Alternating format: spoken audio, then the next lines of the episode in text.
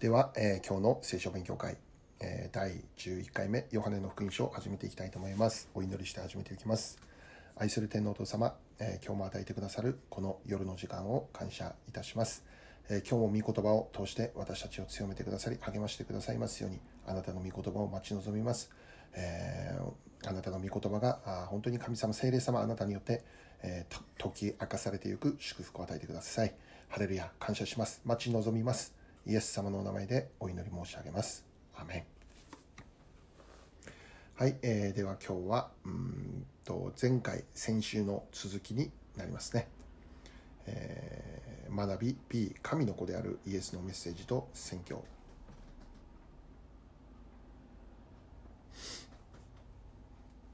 えー1番エルサレム神殿の清めということですねで聖書箇所はヨハネの2章の13節から25節ということになっていますけども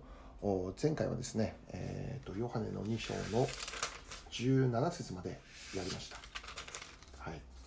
で、えー前回の復習をまず少し簡単にしたいと思うんですけども、えー前回の学びではですね、イエス様がエルサレムの神殿に入られる、えーその場面を見ることができたんですね。でその中でイエス様があその神殿の中で、えー大暴れをされたということでした。でその原因はあ神様を礼拝するべき、えーこの神聖なる場所が、えー人々の欲望を満たすためのそういう場所として変わってしまっていたからだということだったんですね、えーその中で商売が行われていた、まあ、確かに当時のこの常識というかえーまあ、認められていたことではあったわけなんですよね。えー神殿、えーの維持費捻出のためとか、えーまた東方から来た遠方から来た人たちにとってはうんその場所で生贄が買えるということはあ,、まあ、ありがたいことではあったんですよね。えーまあ、当時は認められているようなあまあ、毎年、まあ、お祭りのことに行われていたと思うんですけどもしかしイエス様はそれを認めなかった。父の家を商売の家としてはならないって、まあ、そのようにですね、えー言いながら、えーもう台をひっくり返したり動物を追い出されたりということだったんですね。でここから受けたメッセージはあーこの時代にあって神殿とは何であるのか。それはイエス様を信じて生きる私たち一人一人であったということですね。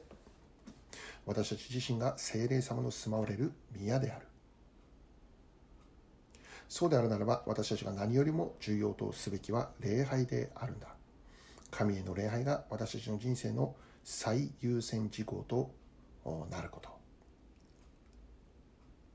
ででこの礼拝というのはもちろん神様への敬拝を意味するものでありまた同時に礼拝とは生き方であるということでしたね。私たち自身が神殿である。このことを意識しながらイエス様の悲しませるもので私たちこの神殿ですね私たち自身を怪我してはならないということでありますね。またもう一つ確認したことはこの出来事からイエス様がユダヤ人の恨みを買ってしまうことになるということでした。父の家を思う熱心がイエス様ご自身を食い尽くしてしまった。まあ、要は自分で自分の首を絞めてしまったというんですね。しかしこのイエス様が歩んでいた道というのはあ天の父なる神の道であったわけです。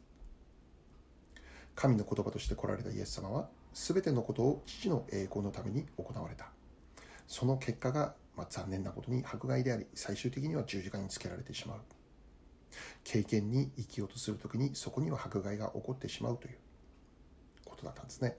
正しく生きようとしたのにバッシングされたり否定されたり、えー笑われたり。しかし最後までイエス様を信じイエス様に従って生きる。ここに私たちの希望はありますよと。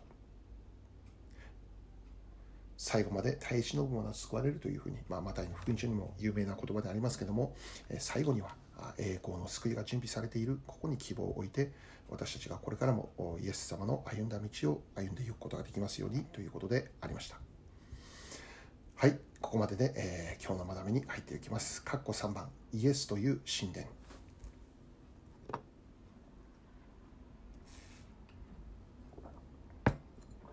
ヨハネ2章18節から28節までを読んでいきたいと思います。18節から22節。そこでユダヤ人たちが答えていったあなたがこのようなことをするからにはどんな印を私たちに見せてくれるのですか？イエスは彼らに答えて言われた。この神殿を壊してみなさい。私は3日でそれを建てよう。そこでユダヤ人たちは言った。この神殿は建てるのに46年かかりました。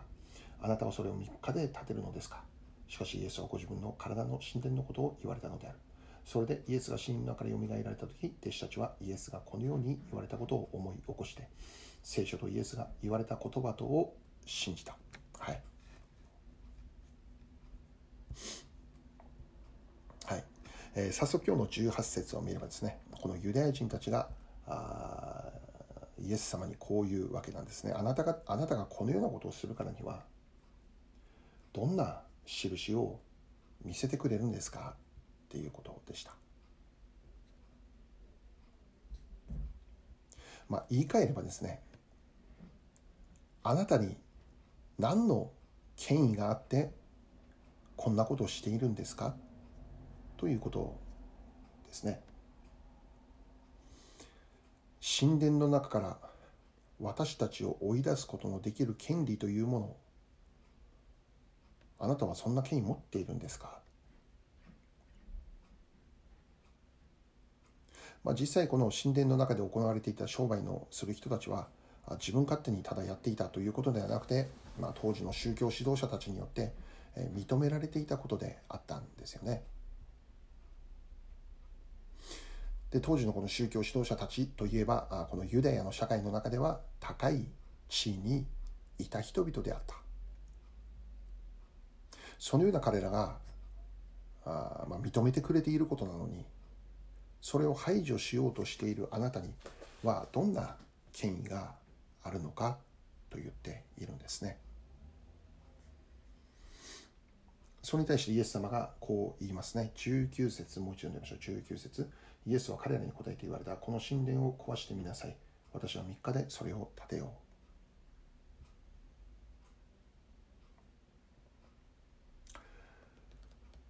でイエス様の答えについてこれもう全く意味がわからないということですよね。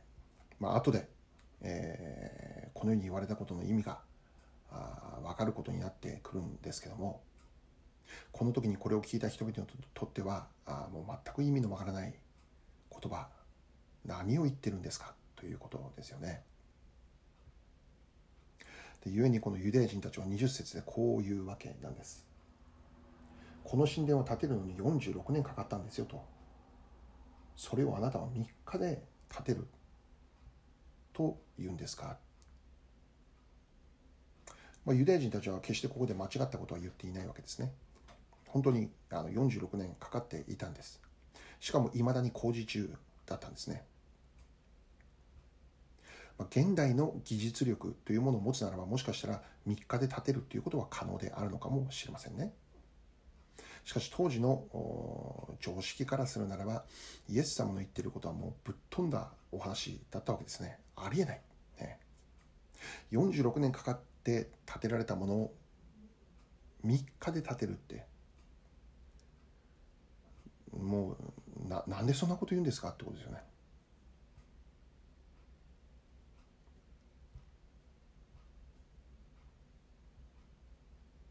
しかしこの次の21節を見るときに、えー、こういうふうに書かれてある。しかしイエスはご自分の体の神殿のことを言われたのである。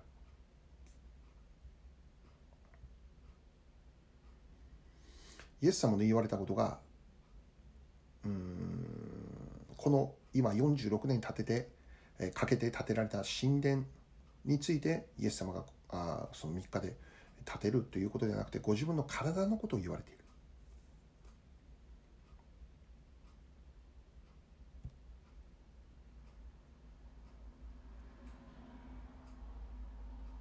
でこれを聞いてももちろん聞いてる人々みんなあ意味分かんなかったと思うんですね。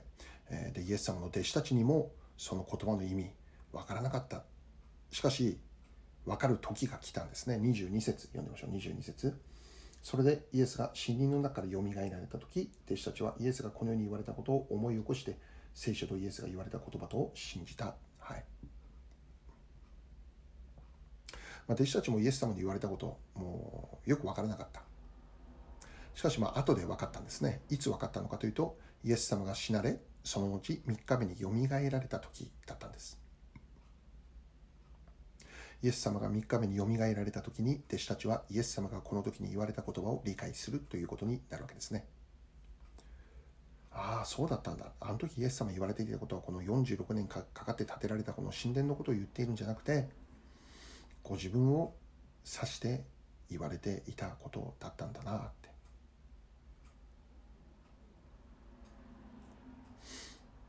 て。で初めの質問に戻ってこれがイエス様の答えだったんです。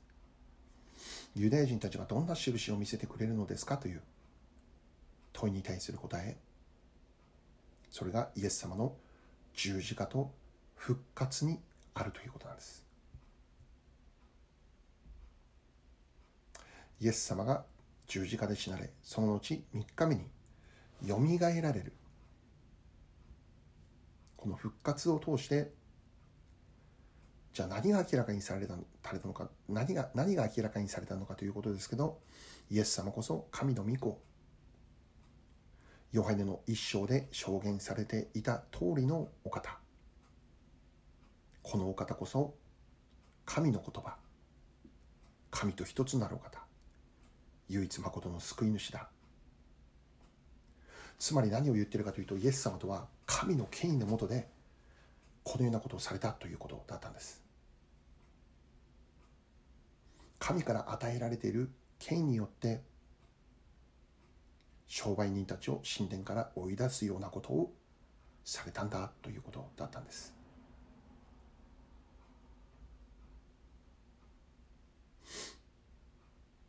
ヨハネ一書ではイエス様は神様の言葉として来られたということを学びました。またイエス様とは神様を証しするものとして来られたということを学びました。イエス様を通して神様が表される。またヨハネの10章を見ればですねイエス様はご自分と父とは一つであると言われた。神様と一つだと言われた。そうイエス様とは神様の御子であられるお方。神様と一つであるお方。そしてそのお方は初めにおられたお方。イエス様によって世界が創造された。このお方が初めのお方。そうであるならばイエス様こそが実はルールなんだと。基準なんだ。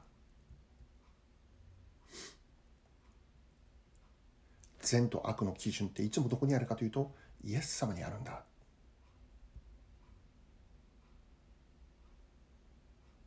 当時ユダヤ人たちの常識では商売が認められていた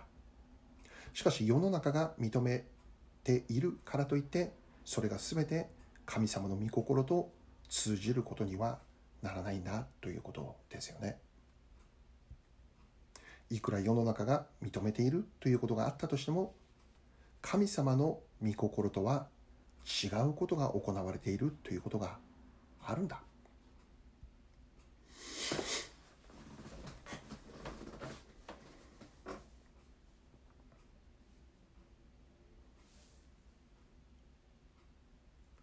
そしてそれはあ教会の中でもそういうことがあるかもしれない。まあ、教会とはって昔あ何な1ヶ月2ヶ月ぐらい学んだ内容にもありましたけども教会の守ってきた伝統が神様の御心よりも上になってしまうということがある教会の掲げているビジョンが神様の御心よりも上になってしまうということがある牧師先生の語る言葉が神様の御心よりも上になってしまうことがある。人を集めることが目的となったり建物を建てることが目的となったり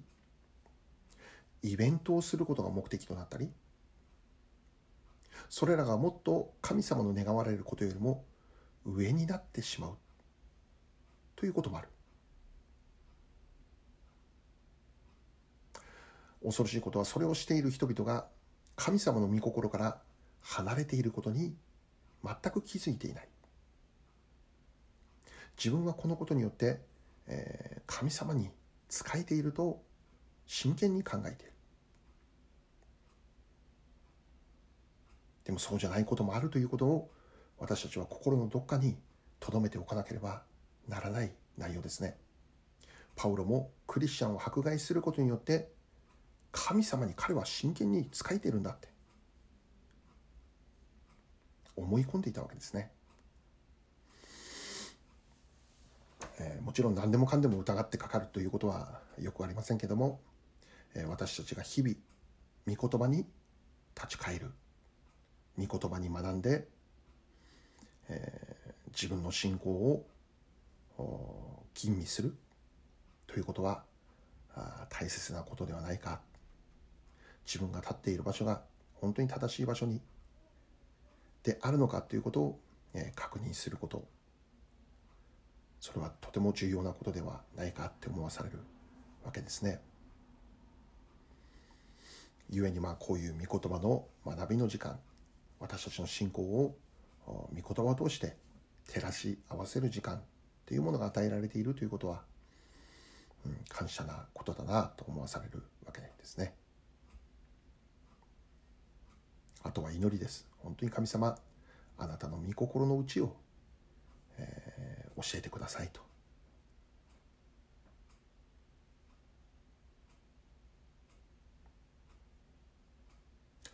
はい、じゃあ、括弧4番いきましょう。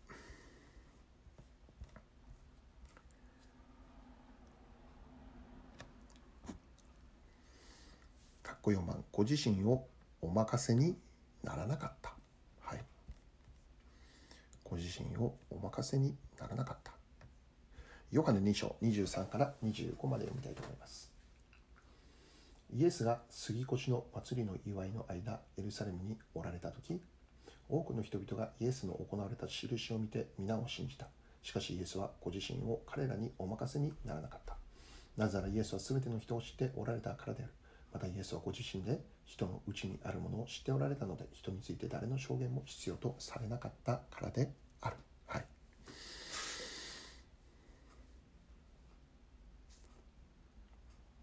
はい、このようなことを見た人々がイエス様を信じたというふうに書かれてあります。イエス様を信じた。しかし24節では、しかしイエスはご自身を彼らにお任せにならなかったなぜならイエスは全ての人を知っておられたからだと言っているんですねでまずこのお任せにならなかったってどういうことかなって思うんですけど、えー、新新共同訳聖書ですね日本語の別の聖書の訳のところを見たらですね、こう書かれてあったんですね。お任せにならなかった、この部分が信用されなかったというふうに書かれていました。信用されなかった。お任せにならなかったよりも、この信用されなかったの方が何か理解しやすいかなと思うんですね。まあ、ちなみに英語の訳では、イントラストとかコミットというふうに訳されていました。エントラスト。commit まあお任せにならないとか、うん、委任しないとか。まあそんな意味ですね。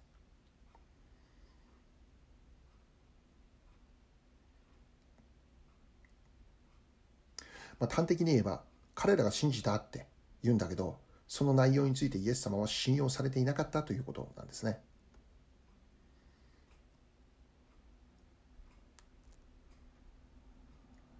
でそれはイエス様の弟子として従って生きていた人々もこの12人の弟子たちもイエス様のことについて本当の意味で悟っているという人はいなかったんですよね3年半一緒にいたけどね確かに普通じゃないということは分かっていた。私たちの存在を超えたお方だということは分かっていた。故に彼らはこのイエスこそメシアだ。しかしそのメシアの意味がユダヤ人をローマから解放することのできる救い主ななる方このお方こそそうかもしれないというふうに、まあ、そう考えていたということですよね。特にこの時にイエス様がなされたことというのはこの神殿の中でなされたことというのはあもういわばこの当時の権力に対する反逆でありますよね。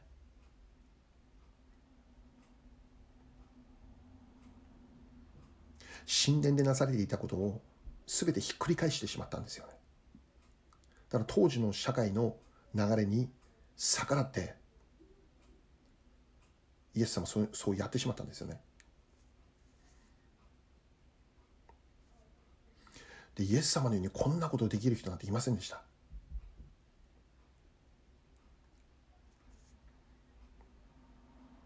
常識ユダヤ人の常識の中ではありえないことをイエス様がこの時に行ってしまったんですね。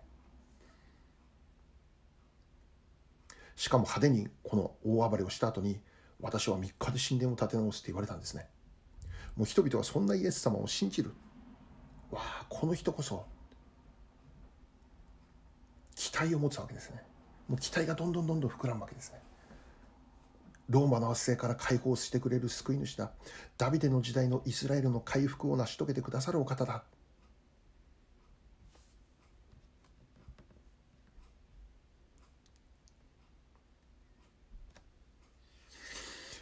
もちろんこの時は、えー、まだイエス様十字架で死なれる以前のお話なのでまだ人々に精霊は下っていなかったんです。だから当然人々は、まあ、聖書で言われている奥義を悟るには至らなかったんですよね。いくら一緒に生活をしていたとしても。誰と誰一人としてこの奥義を理解している人がいなかった。イエス様について理解している人がいなかった。しかしそれが開かれたのが精霊が下られたことによって。イエス様と一緒にいた3年半の出来事全部開かれていった。精霊が下られた下られたことによって。この方が神の御子であり神の言葉であり神を明かしするものであり神と一つ救い主である。ローマから救う救い主ではなく全人類を罪から救い永遠の命を与える救い主であるということが分かったんですよね。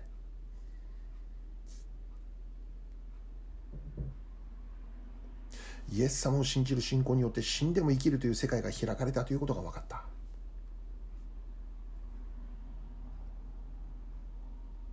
しかし今日の聖書で書かれてある人々が信じたということはそういう意味での信仰ではなかった。しかもこの時に信じたってそう告白している人々の中には後にイエス様が裁判にかけられている時に十字架にかけろってそう叫んだ群衆の一人となっていた人もたくさんいたと思います。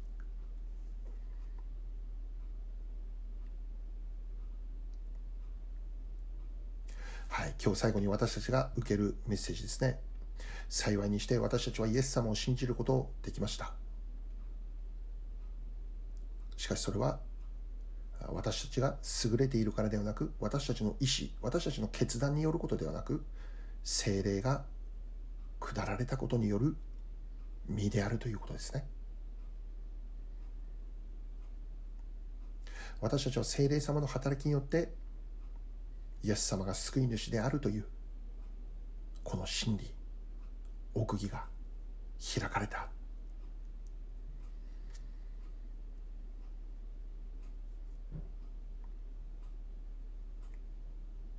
これはまあ日曜日にもお話しした内容でありますけども私たちの決意なんかではないんだ。私たちの決心なんかではないんだ。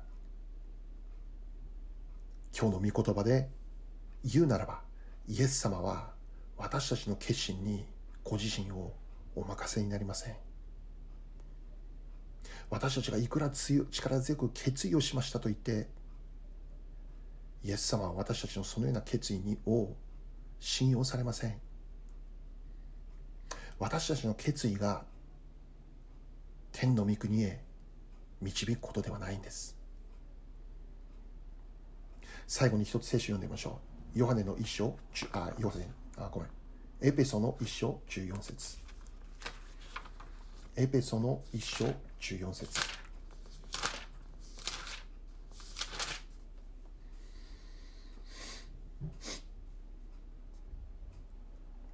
新約聖書エペソビトへの手紙一章14節。読んでみますね。聖霊は私たちが御国を受け継ぐことの保証です。これは神の民の贖いのためであり神の栄光が褒めたたえられるためです。アメ聖霊が私たちを御国へと導くための保証なんだ。私たちの決心ではなくて私たちの中にある精霊様を保証として私たちの御国に導かれていく。精霊という保証が私たちの信頼なわけですね。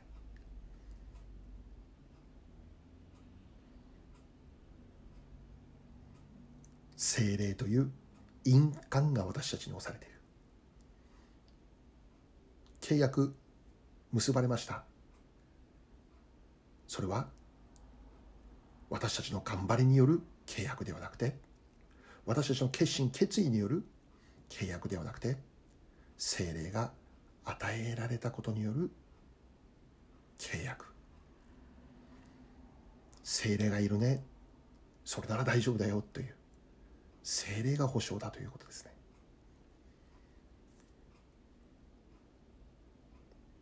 故にこれからもイエス様を信じていくということはこういうことなんだ。そう精霊に導かれて生きていくということ。私の決意でこのように生きていく。ではなくて私の中におられる精霊様を認め精霊様の導きに従って信仰者として生きていくこと。だから私たちは精霊様の住んでおられるこの私自身宮を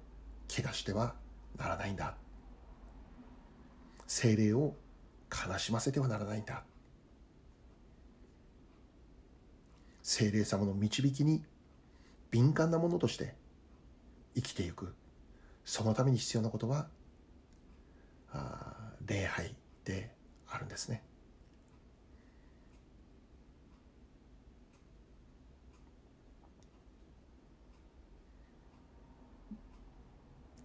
それが今回の学びの結論になります。さらに多くの人々にこの精霊様が望まれるというこの祝福が与えられるように私たちは祈ってまいりましょう。では最後お祈りいたします。愛する天の父なる神様、今日も与えてくださる御言葉の学びに心から感謝いたします。今日の結論は、精霊様、あなたであることを心から感謝いたします。これからも私たちの中で生きて働いてくださっている精霊様、あなたの導きに敏感に従って生きていくことができる、そういう生き方へと私たちを導いてくださいますようお願いを申し上げます。そしてさらにえ私たちの周りにいる多くの方々に精霊が望まれる祝福を与えてくださりイエス様が救い主この奥義が開かれる祝福を与え続けていってください。ハレルヤ感謝します。尊き主イエス・キリストのお名前を通してお祈り申し上げます。アーメン。アメン。えー、今日はあの学びはここまでになります、えー、今日もお忙しい中聞いてくださりありがとうございました。ではまた来週もやっていきます。よろしくお願いします。ハレルヤ、感謝します。